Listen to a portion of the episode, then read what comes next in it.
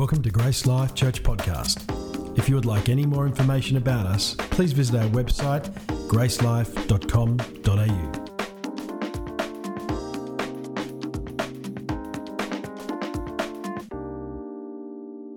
Thank you. Thank you for that welcome. Have your seat. Praise God. Great to be with you this morning. If you have a Bible, book of Galatians, we're in the series on Galatians. We're in Thank you, Pastor Josh, for the opportunity to preach today. I was uh, listening. I to sermons all the time from other preachers all around the world, and I, was, I couldn't help but write this one down. This particular illustration is about a Sunday school.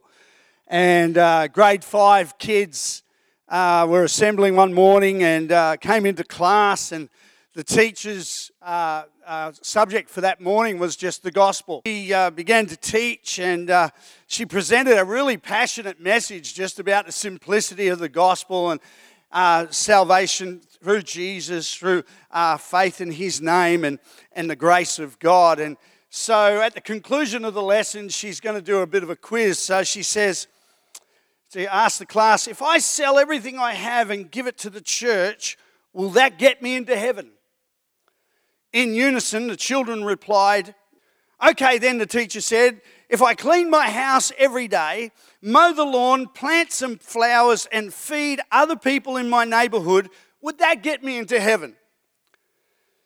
The children, again, resounding, they said, No, altogether. All right, what if I, I'm kind to animals, polite to my friends, love my family, and go to church regularly? Would that get me into heaven? All the kids warming to the task now, all shouted out with one voice, No!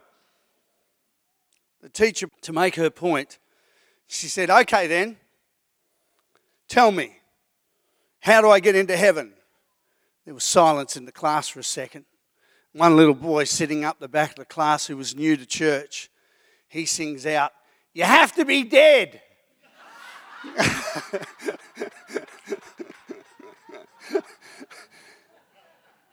been obsessed for thousands of years with this whole idea of how you get to heaven. Heaven. How can I make sure I'm going to get to heaven? What do I have to do to get to heaven? David Jeremiah, he pre, uh, is a preacher in the US, got a large church. Many, many years ago, he was in a, in a small church in Illinois, and he said uh, that he held an evangelical meeting people in the local community, and all the members of the church were encouraged to attend as well.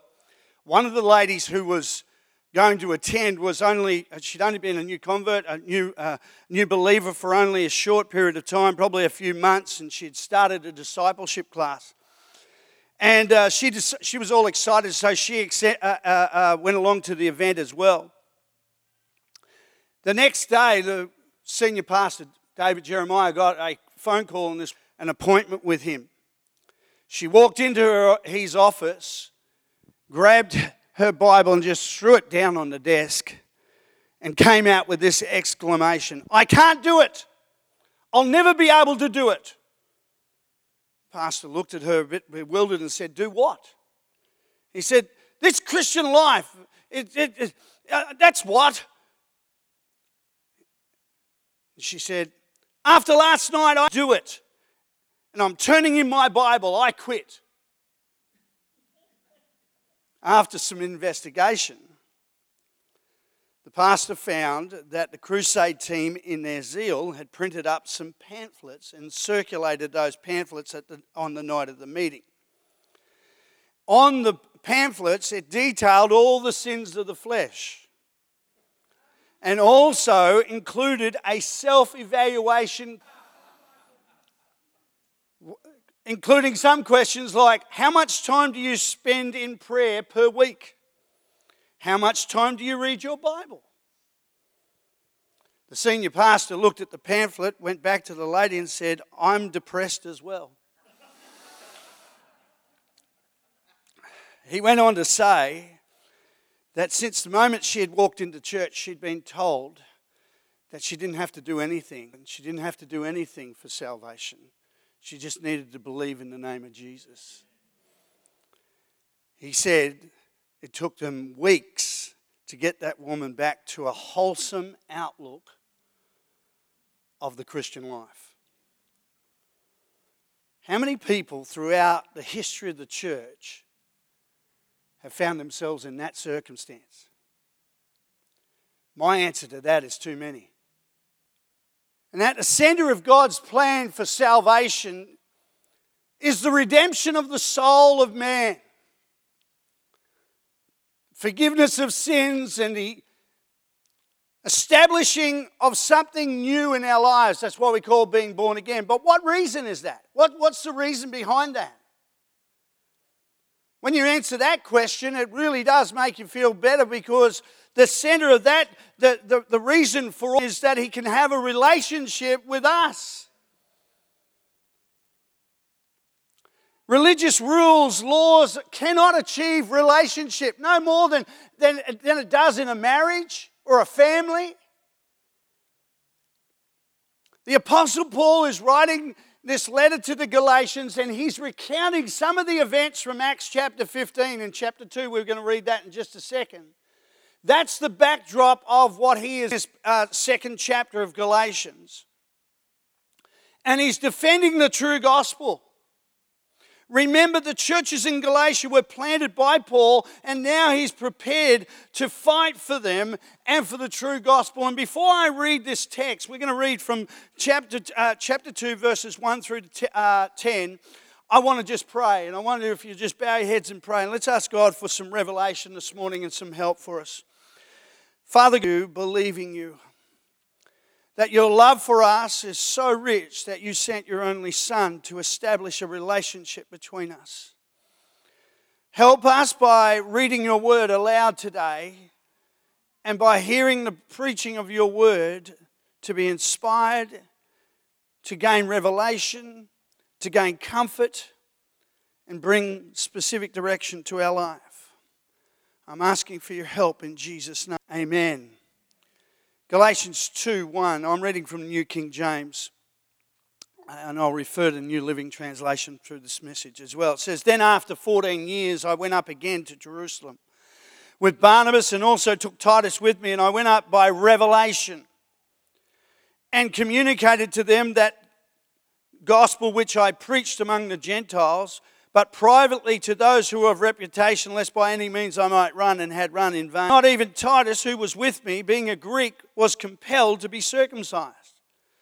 And this occurred because the false brethren secretly brought in, who came in by stealth to spy out our liberty, which we have in Christ Jesus, that they might bring us into bondage, to whom we do not yield submission even for an hour, that the truth of the gospel might continue with you.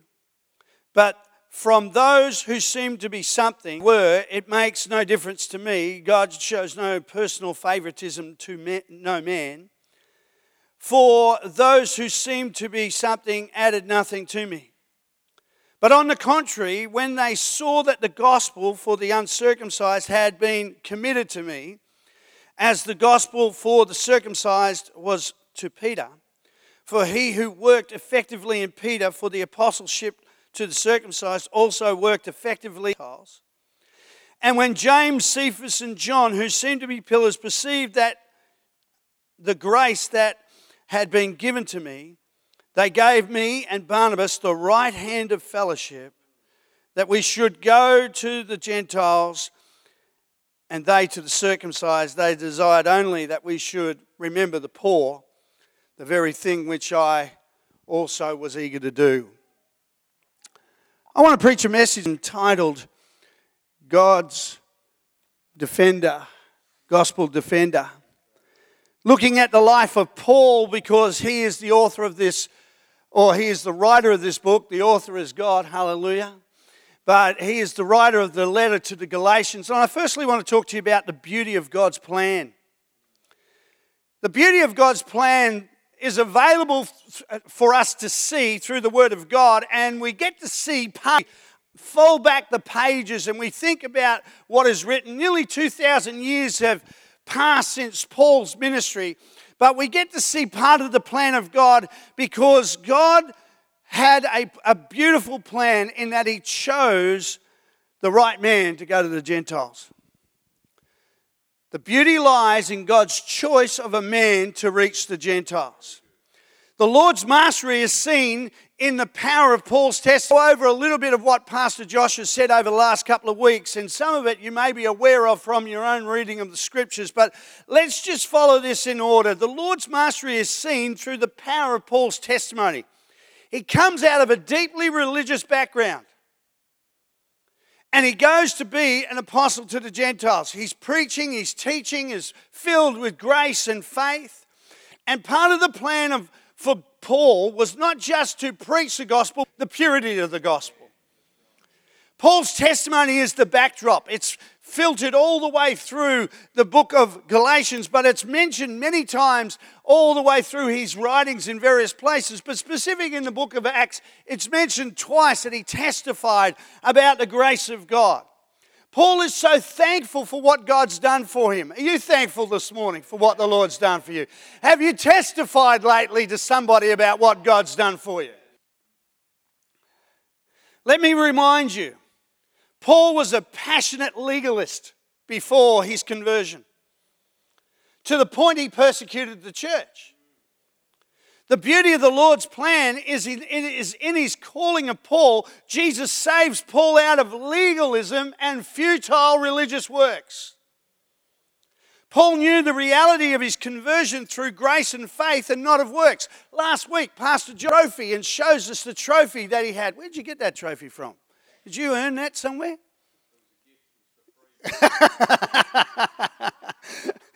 but uh, he showed us that trophy, and and Paul was a trophy of grace. Paul had lived as a legalist and he knew the danger of living that way.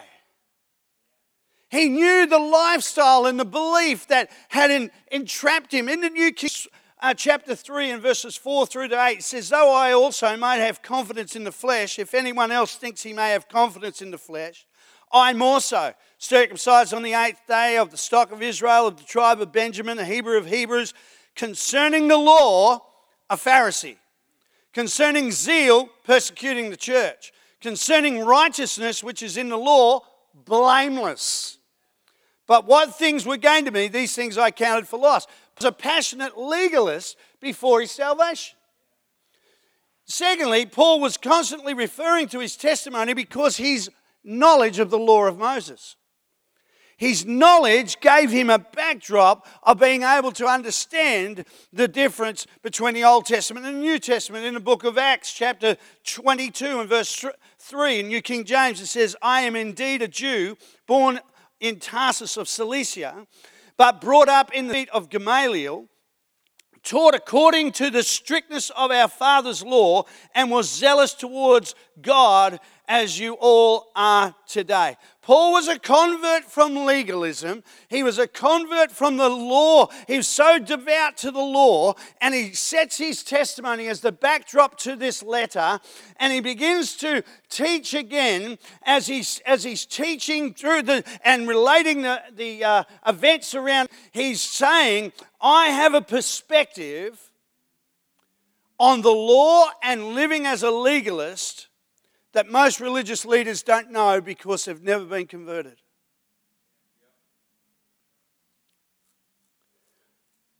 Religious people hold on to what they can control and quantify. I was raised a Catholic. I, I served on the, on the altar.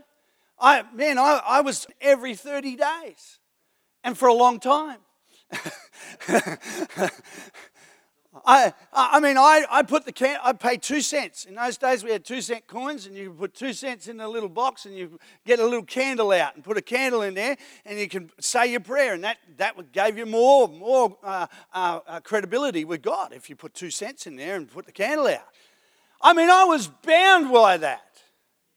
I was bound in that league, bound in those religious understandings, and Paul uses that as his backdrop. I know what it was like, how often you pray, how often you read, how often you give. These are all quantified things that people use in their religious ex- existence to try and justify their salvation. Paul's life and uh, ministry was absolutely a revolution to the Jewish audience because of the power of his testimony. backdrop. Paul's life and ministry was also a revolution to the Gentiles who were bound in idolatry and man's wisdom, and he comes preaching the liberty and grace of Christ Jesus, a man who died on a cross, rose from the dead, and ascended into heaven and is alive today, helping people in every way, shape, or form. They could not understand this. This was like, this was, this was revolutionary to them. Paul's, or the beauty of God's plan in using Paul was under the inspiration of the Holy Spirit, Paul became an instrument of revelation as he taught the relationship between the Old Testament and the New. You see, we need to know the Old Testament. We need to understand how that was a forerunner to Christ, how it pointed the way. If you just read the, uh, the New Testament, yes, you'll be fine and you'll make heaven your home, but richer in your understanding of the New Testament when you understand the Old. This was Paul's ministry.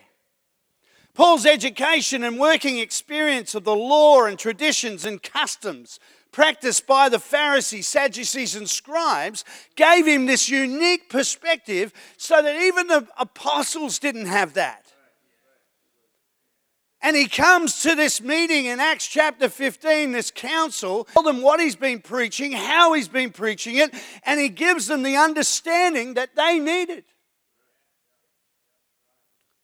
Paul consistently opposed false teaching, insisting that only faith in Jesus Christ was necessary for salvation.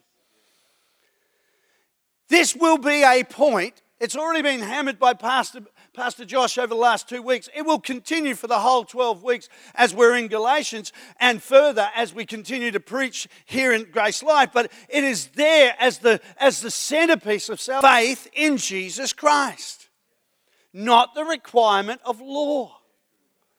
Paul taught that Jesus perfectly and completely fulfilled the requirements of the, of, of the Old Testament. Later in Galatians, and you'll see this, and Paul, I'm, I'm only using this as just as information, but later in Galatians, you'll read the balance uh, as Paul talks about the works of the flesh and the fruit of the Spirit. And he says, Against such there is no law. That's the backdrop. There is no law that can overcome the grace, the power, the dominion, the liberty in Christ. The gospel Paul preached was balance, repentance, salvation by grace through faith. Because of that salvation, there, were God, there will be godly fruit in your life. Let me uh, just say this one comment before we move on. I, when we reduce relationship with God to rules, regulations, and rituals. Okay? Let me say it again. I believe we insult God when we reduce our relationship with Him to rules, regulations, and rituals. Do you like the R's? They're all there. Okay. no, I'm having fun. Thank you, Jesus. Amen. So the first God's, uh, God's plan. The second point is the boldness of God's man. Not bald, but bold. Okay. From the very start of Paul's letter, he's bold, isn't he? In a defense of the true gospel. He's confident, he's bold, and I believe that part of uh, the understanding of Paul is that you need to realize that his boldness, not understanding or, or, or wisdom, it comes because, firstly, he's called. He's called by God. Paul is a man called by God. In the New King James Version, it says, And I went up by revelation, verse 2. But in the New Living Translation, it says, God revealed it to me that I should go. He, he lived with a sense of calling, that God was there directing his steps every way. Paul believed for him was personally to speak to the leaders of church of the church twice in 17 years.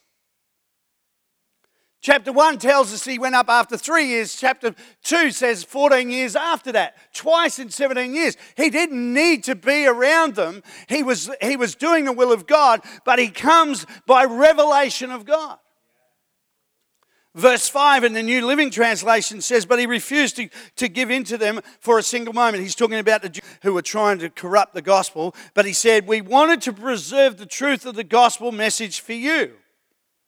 Verse 6 As the leaders of the church had nothing to add to what I was preaching, by the way, their reputation as great leaders made no difference to me, for God has no favorites. Paul is bold in his statement here. He, he's, he's saying, listen, I'm not worried about reputation. I'm not worried about what they've done. I don't give the place. I have seen miracles, done various things. What matters to me is the purity of the gospel. And he boldly defends the purity of the gospel. He knows he can do it because he's called by God. Some of you really need to work that out in your life. What are you called to do in life? And by working that out, you will have boldness to do what the will of God is for your life. God called him to preach to the Gentiles. New Living Translation, Acts 9 15 and 16 says, But the Lord said, Go, for Saul is my chosen instrument to take my message to the Gentiles and to kings, as well as to the people of Israel and I will show him how much he must suffer for my name's sake. Verse 7 of chapter 2. Instead, they saw that God had given me responsibility of pre-tiles, just as he had given Peter responsibility of preaching to the Jews. Paul is confident in his call, uh, calling, and he's bold because of that confidence and calling in his life. He's also called to defend the gospel, the unedited, the pure gospel. Verse 9 In fact, James, Peter, and John were known as pillars in the church, and they recognized the gift God had given me. And they encouraged to the Gentiles. Here is the call of God, not just something that somebody feels, but it is confirmed. Confirmed by others in his life. This gave Paul boldness. Paul was also bold because he loved God and loved God's church. When you love God and you love His church, you get bold about things. You get bold enough to invite people to church. It's real quiet there. I believe we still need to be inviting people to church. Oh, well, they'll just come in if God brings them in. No, God's called you and I to be bold and invite people to church. Hallelujah. Glory to God. When am I leaving? Soon. Okay. Verse 5, it says, But we refuse to give in to them for a single moment. He refuses to give the people who are trying to corrupt the gospel. We wanted to preserve the truth of the gospel for who? For you. He loved God's people. Paul's motivation for the defense of the gospel was the benefit of God's people. In uh, 2 Corinthians 11 28 says, But Then, besides all this, I have the daily burden of my concern for all the churches. Paul was bold because he loved God, God's church. He was willing to stand up no matter what it was going to cost him. I have heard reports out of the US that CNN, other, other news agencies are starting to their, up their attack on Christians. A CNN reporter got up recently and said that Jesus wasn't perfect, that he can't do anything for you anyway through this COVID crisis. You're going to have to work out what you're going to stand for in these last days. And you need to get bold about your Christian faith. Don't go hiding at work. Don't go hiding in your neighborhood. Don't go hiding anywhere. Be bold, for the God who loves you and died for you on the cross of Calvary has called you to be bold for Him. There's that evangelism thing coming in again. It's just, it's just there. You can't fight it. Okay. Paul was bold also because he knew who the enemy was. New King James Version verse 4, it says, And this occurred because of false brethren secretly brought in. False brethren. The Greek word is pseudo-delphos. Pseudo meaning fake, not genuine, pretentious, insincere. Delphos meaning brothers. Fake brothers. Paul many times. In fact, they followed him around. Hassled him 2 Corinthians 11 26, in journeys often, in perils, water, various other things. Look right down the bottom, it says, in perils among false brethren. It wasn't just that they followed him around, they were a real pain in the rectumciliation. They were they, they were trying to drag down his ministry, constantly trying to give him a hassle. We had this guy come into church one time up in Darwin. And he had this big, he had a big stomach, and he had this big T-shirt and said "Jesus loves me." Okay, no worries. And he comes into church and he goes like this. Um, um, uh, the Bible says, "Greet each other with a holy kiss." How do you feel about that? And, and I'm thinking, we said to him, "Kiss the guys and leave the women alone."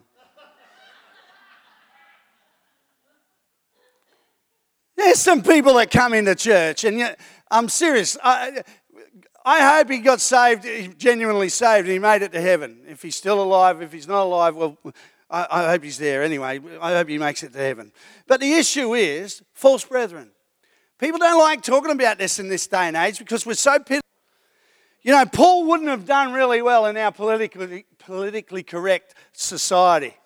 He challenged people and called them false brethren pseudodelphus, fakes. You say you're a brother, but look at you. People that come in, and he says they're brought in. One, one commentator says these unsaved infiltrators to, uh, uh, were brought in to cloud the true gospel and rob it of its simple truth. The Jewish converts who had held to the Mosaic law still to be observed. In this letter of Galatians, he refers to false brethren told Gentile believers they must adopt Jewish customs and Jewish laws as a condition of their salvation. These people held to the idea that they must become Jews before they can become Christians. Paul calls these people out and says it's not happening. This is not right. As he's come down to Jerusalem for this Judea, uh, Jerusalem council, he's not even going to get circumcised now. And, and he's amongst the apostles. Surely this is a nice religious ceremony we could have. No, he says, I'm not going to do it. We don't have to do it. Paul was bold because he knew who the enemy was. Ultimately, it's satanic, but there are faces, human faces sometimes on this, and he called them out. I've had Mormons come to church. And we, we sit down with them, have a cup of coffee with them, talk to them. But if they started to try and proselytize those people, my goodness, they find out what the wrath of Gaff is. I'm not into that. Why were they coming? And it's like they, they, they did it a number of times. I, Today's day and age, oh, politically nice love everybody. Yeah, I love them. But the moment you start trying to change people and take them out and make them uh, Mormons, then that's the time I'm going to make a stand. The right foot of fellowship applied to the right place. Gary, you're shocking. Fourthly, let me stay on track here. Paul's boldness was not without discernment. Okay? Your excuse just to fly off the handle anytime it does it, it, upsets you. Listen to Galatians 2 2. He says, while, they, while I was there, I met privately with those who, can, who were considered to be leaders of the church.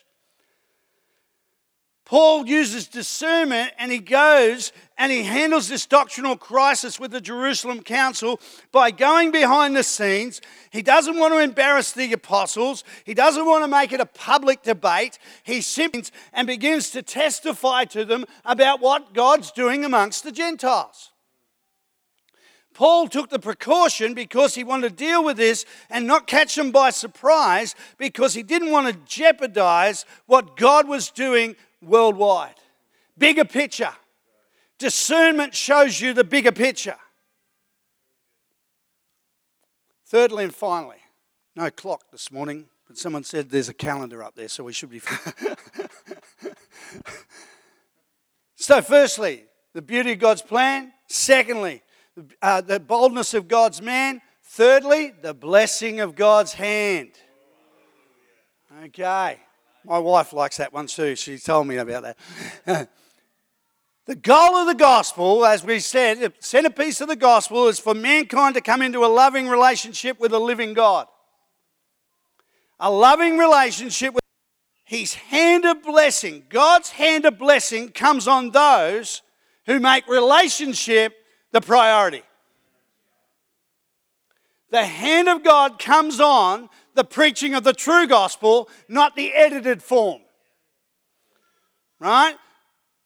We are called to share, teach, promote, pray, and support the propagation of the gospel.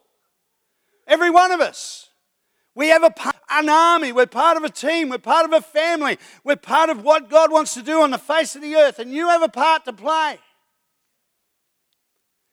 Secondly, his hand will also come on those who, who defend the purity of the, of the gospel. Scripturally, the hand of God, let me just give you this backdrop. The hand of God or the hand of the Lord is synonymous with the blessing of God. Right? Acts chapter 11, God was with them, and the great number believed and turned to the Lord. The hand of the Lord was on them, and a great number believed and turned to the Lord. Ezra chapter 7 and verse 28. So I was encouraged as the hand of my God was upon me. The hand of the Lord was on Paul's life, and Paul gives God glory for it. Look at verse 8. For the same God who worked through Peter as the apostles to the Jews, through me as an apostle to the Gentiles. He gives God, he acknowledges God's hand on the preaching of the gospel. Can I tell you, the X factor in any time I enter into a pulpit and I begin to preach is not how good my notes are, how much study I've done, how much prayer I've bathed this sermon in, how much time I've, I've fasted or I've sought God. It is the X factor, the Holy Spirit coming upon it, the hand of God's lives. The same is true for you in your homes in your neighborhoods, in your workplace. As you stand up and boldly be that person that God's called you to be in your school, God's hand of blessing will come upon you. God, Paul acknowledges it was the hand of God that did it. God's gospel, God's man, God's people, God's power. I ain't got enough power to blow the fuzz off a peach. I can spit four rows, but that don't help. Isaiah 41 20. That they may see and know, take note, that they may see and know and consider and understand together that the hand of the Lord and the Holy One of Israel has created it. It's God's church, it's God's people, and we must defend it wherever we can the purity of the gospel, but God's hand will come on us and God's hand will be on our church as we speak the pure gospel and defend the purity of the gospel. I'm always looking for new people in church. I come and say, Yeah, I've given my life to Christ. Why can't we see that again and again and again every service? If we believe that the gospel worked, it worked in us. It saved us out of our dirty religious lives or our unsaved lifestyle. It'll work for anyone. That's why we defend it. That it's not about works. It's about God working in and through us. Blessing of God as He established those churches and He made disciples who would carry on the work as He continued preaching elsewhere. Who are you making disciples of?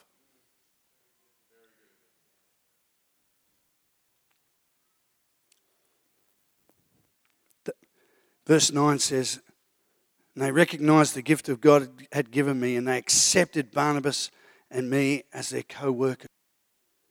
In the King, King James, New King James Version, it says, And knowing the grace given to me, James, Cephas, and John, who seemed to be pillars, gave the right hand of fellowship to Barnabas and me. Uh, that right hand of fellowship, the hand of God, the right hand of fellowship, what does it talk about? It talks about acceptance, validation, blessing, recognition of the calling of God. I want to close. Maybe some musicians can come and just play in the background.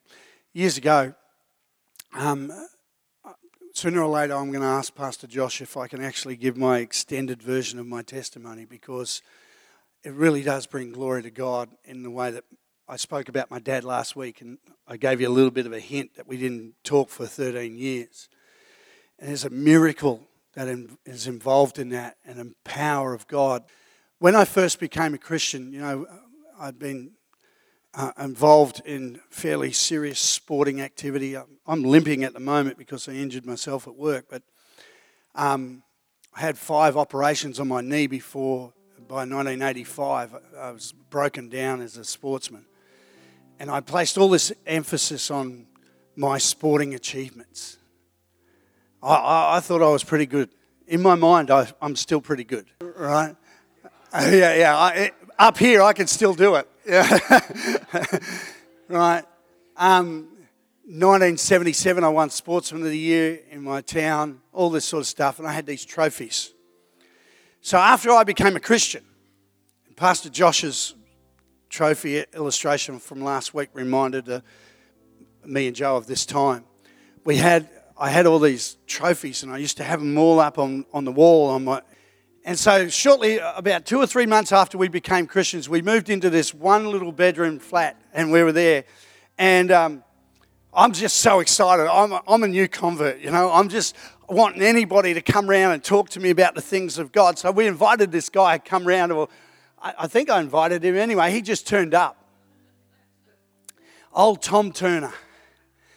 And Tom Turner was, he, he'd, he'd been a dope smoking, beer swiggling save too. So I, later on, I really didn't understand why he did this. But anyway, he comes into my house and he sees all my trophies.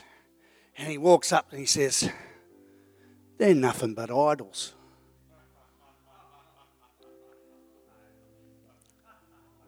I said, yeah, I, I won those. And I, I could feel my pride getting all damaged. No. They're nothing but idols. Okay. I let him sit down. He points at my TV. He says, That's a sewer pipe of the world. It is true, but I'm a new convert. I used to watch Jesus on a, on a Wednesday night. they had a Jesus show on, and I thought that was okay, you know. So, anyway, I put. I said oh, I'm going to put some music on. So I put music on. It's at the devil.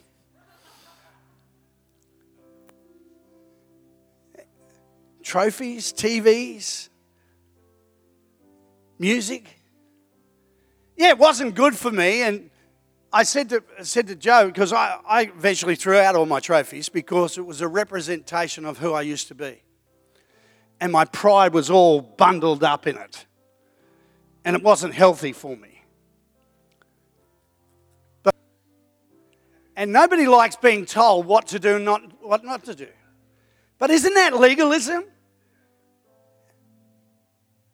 And all the super spirituals in church love to point out the little itty bitty bits in our life that, is, that we're not doing right or wrong. And they get the checklist out. Yeah, that's a sewer pipe of the world, and that's a, uh, that, that, they're idols, and, and the music's of the devil. Well, ACDC, I'm on the high. right? And I'm not going to sing it ever again, right? But you know what sustained me when he left and we were angry? My wife and I were a bit angry at this guy coming in and legalistically pulling apart my life. Is what sustained me was the hand of God and the blessing of God on my life, the call of God on my life. And now, for the rest of my life, sure, I'm not going to, I don't ever want to walk into someone's life and start in their life or in their affairs and start pulling apart their life and telling them what's the devil and what's not and God's not happy with this, and God's not happy with that. I got no right to do that. That's legalism, man. Be careful what you do. Oh, yeah, I might hear from God, or the Word of God says. Well, you can come with a different spirit, heart to love somebody and help them through things. What sustained me over the years is I can remember everything about the Catholic Church. Seriously, I can remember all the liturgy. If I walked into one again, I know all the beginning to end. But what really saved me was the love of God and the grace of God who changed a sinner like me in my, in my heart. Thank God for that. Brethren, what I want to tell you today is that God has a plan. He knew you before He formed you in the womb. And He loves you and He cares for you. Don't be bound up in religious liturgy and rituals and regulations and everything, but live in the liberty of Christ and faith and serving God. Live clean for Him.